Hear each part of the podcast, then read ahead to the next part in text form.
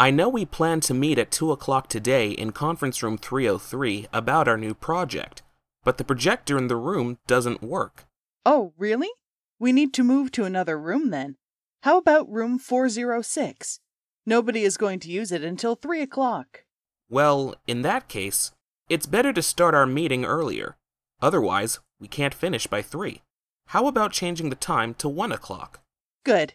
I'd better hurry and inform the other attendees about the schedule change.